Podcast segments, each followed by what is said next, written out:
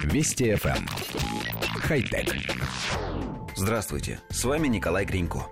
Компания Илона Маска Boring Company решила бороться с пробками с помощью постройки сети тоннелей, по которым автомобилисты смогут быстро добираться до места назначения.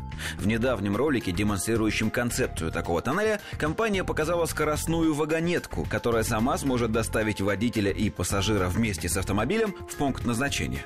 В конце презентации можно было заметить похожее транспортное средство, предназначенное для пассажиров, но в прошлый раз внимания ему не уделили. Теперь же дизайнеры, наоборот, сконцентрировались на этом транспортном средстве и показали его в деталях.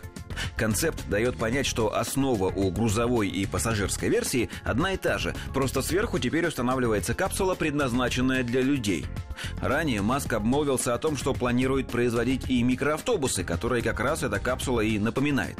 Вероятно, в Тесла раздумывают о создании модульного транспорта на базовой скоростной платформе, который можно будет применять для перевозки автомобилей, пассажиров и грузов по тоннелям. Напомним, что по задумке Маска подземные платформы должны будут передвигаться со скоростью до 200 км в час. Коллектив редакции нашей программы поначалу был не слишком впечатлен, поскольку изобретение Илона Маска очень напоминает обычное метро – в самом деле, первая часть презентации была необычной. В ней предлагалось перевозить автомобили по подземным тоннелям, погрузив их на своеобразные эвакуаторы, такие электрические платформы на колесах. Машина заезжает на платформу, выключает двигатель, вся конструкция опускается под землю специальным лифтом и движется по тоннелям с помощью электричества. Однако пассажирская версия проекта такой же новизной не блещет. От привычного метрополитена идея отличается только отсутствием рельсов и вагонов вагонных сцепок. Но призадумавшись, мы решили, что разница есть и существенная. На самом деле Маск предлагает построить подземные электромаршрутки.